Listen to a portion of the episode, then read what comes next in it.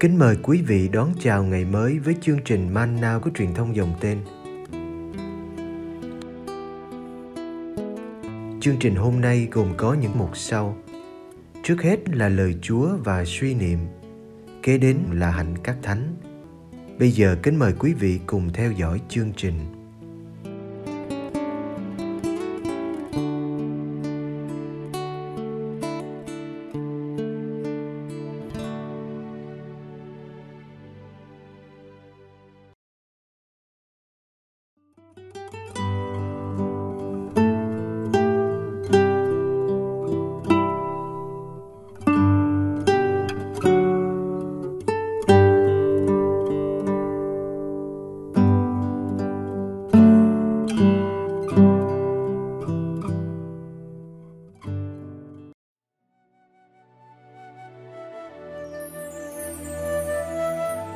Các môn đệ bức lúa Marco chương 2 từ câu 23 đến câu 28 Vào ngày sa bát Đức Giêsu đi băng qua một cánh đồng lúa Dọc đường các môn đệ bắt đầu bứt lúa Người Pharisêu liền nói với Đức Giêsu: Ông coi, ngày sa bát mà họ làm gì kia? Điều ấy đâu được phép. Người đáp, các ông chưa bao giờ đọc trong sách sao? Ông David đã làm gì khi ông và thuộc hạ bị thiếu thốn và đói bụng?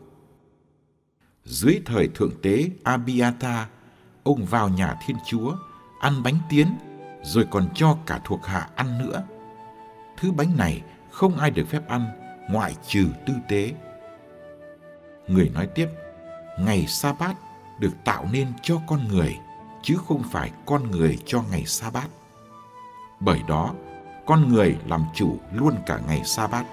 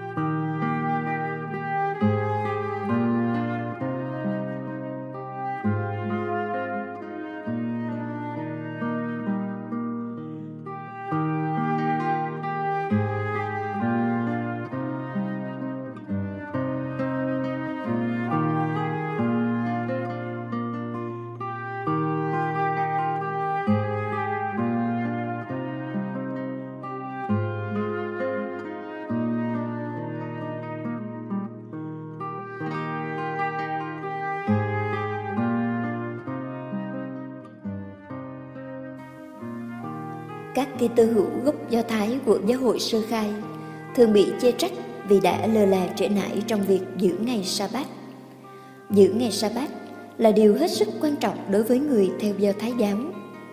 Ai vi phạm ngày này có thể bị xử tử, bị ném đá. Qua bài tin mừng hôm nay, Đức Giêsu hẳn đã soi sáng cho vấn đề này.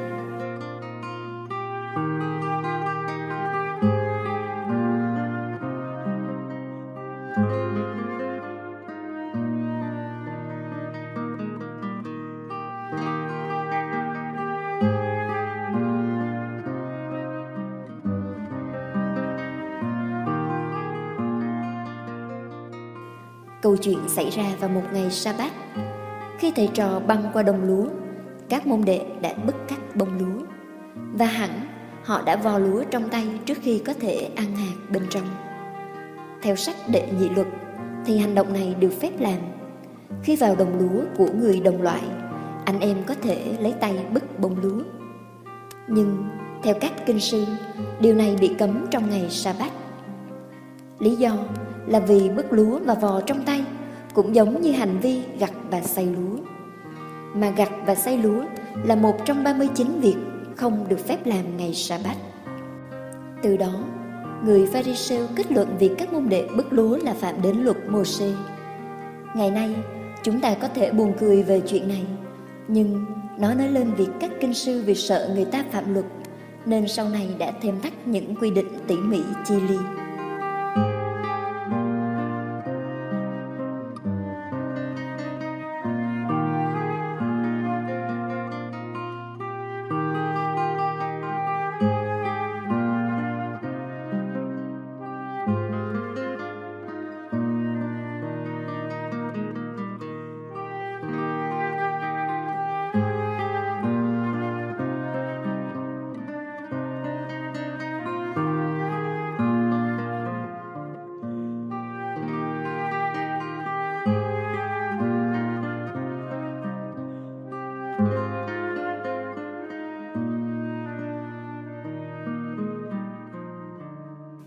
Giêsu đã trả lời người Pharisêu bằng đức cách trưng dẫn chuyện vua David.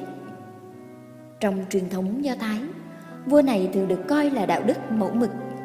David đã làm điều không được phép làm, đó là ăn bánh tiếng. Bánh này gồm 12 ổ lớn được đặt trước nhà tạm. Và mỗi ngày sa bát, bánh mới được thay, bánh cũ chỉ dành cho các tư tế. Khi kể câu chuyện về vua David, Đức Giêsu muốn cho thấy rằng nếu David và các thuộc hạ có thể được miễn giữ luật liên quan đến bánh thánh, thì Đức Giêsu và các môn đệ trong trường hợp nào đó cũng có thể được miễn giữ ngày sa bát thánh.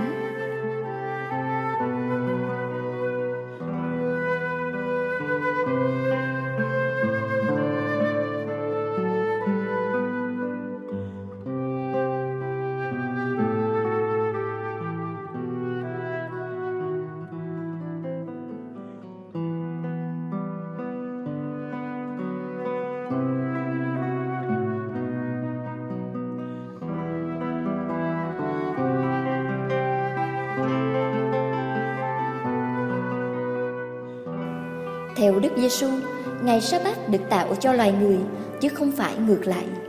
Người Pharisêu có lẽ đã quên đi mục đích của việc giữ luật ngày sa bát.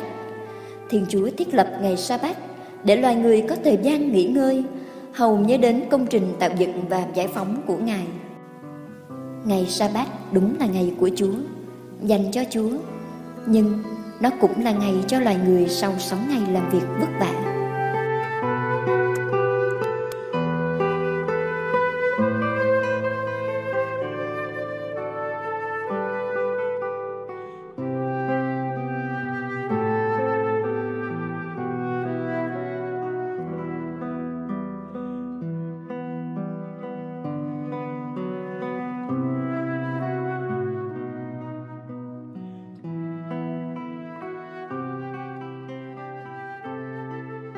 Ngày nay, chúng ta không còn những ngày sa bát nữa, nhưng những ngày Chúa Nhật, ngày của Chúa.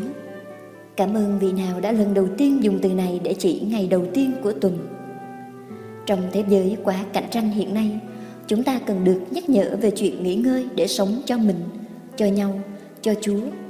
Ngày Chúa Nhật là thời gian tuyệt vời để sống cả ba chiều kích ấy.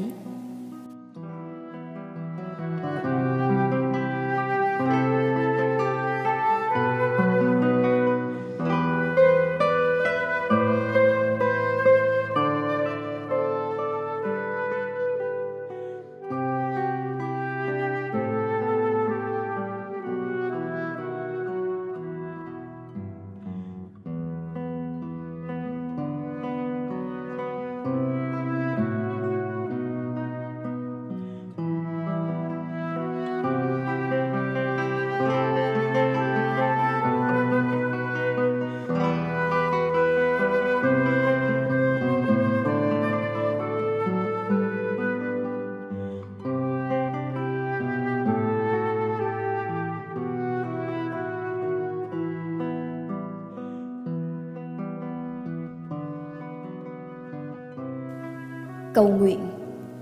Ngày lại ngày, lạy thiên chúa, tôi sẽ đứng trước người chiêm ngưỡng dung nhan. Hai tay cung kính lạy thiên chúa muôn loài, tôi sẽ đứng trước người chiêm ngưỡng dung nhan.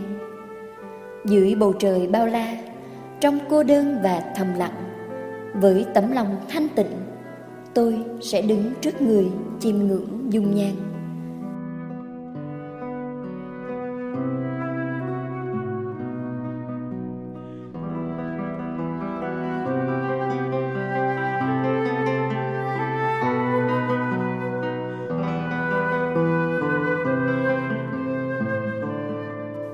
Thế giới ồn ào vì nhọc nhằn, huyên náo vì đấu tranh, giữa đám đông hối hả lăng xăng, tôi sẽ đứng trước người, chiêm ngưỡng dung nhan.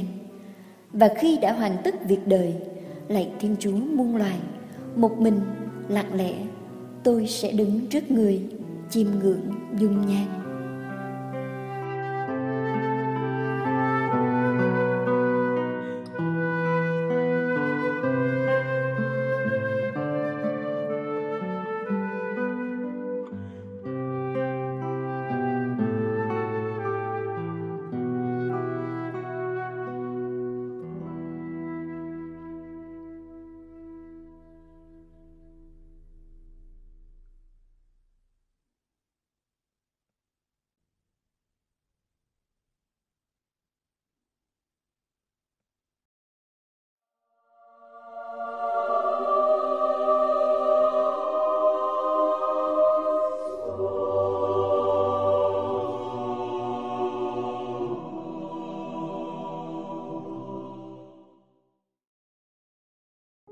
Ngày 16 tháng 1, Thánh Berardus ở Capio và các bạn, năm 1220.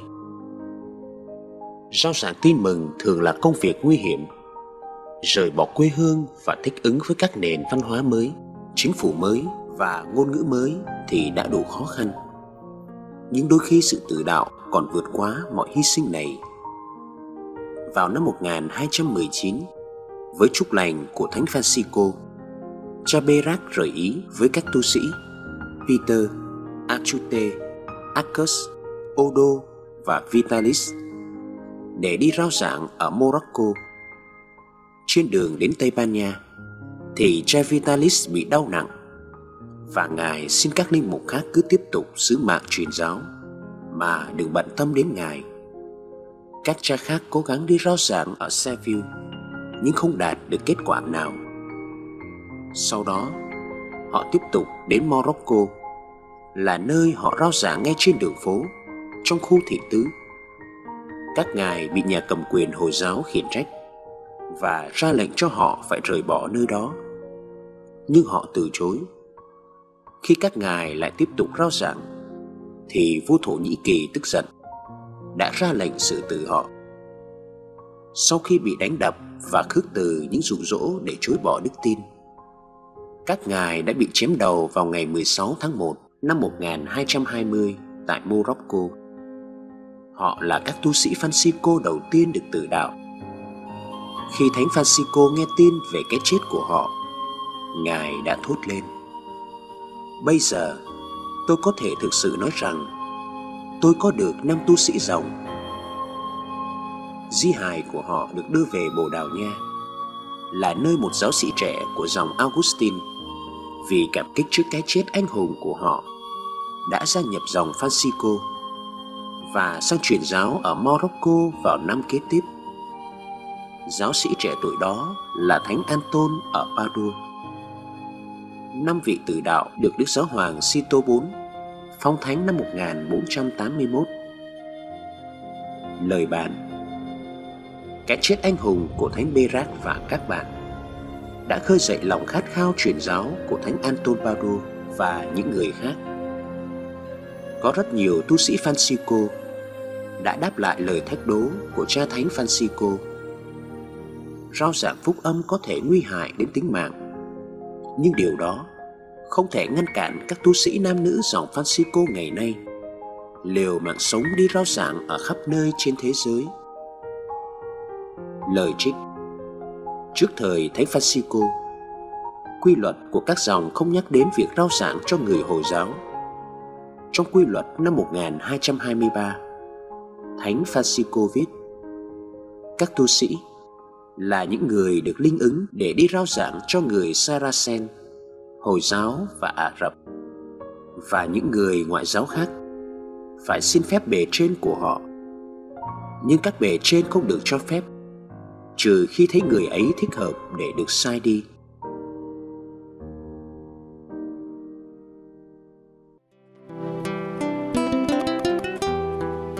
Cảm ơn quý vị đã theo dõi chương trình. Kính chúc quý vị một ngày mới tràn đầy niềm vui và ân sủng của Chúa và mẹ Maria.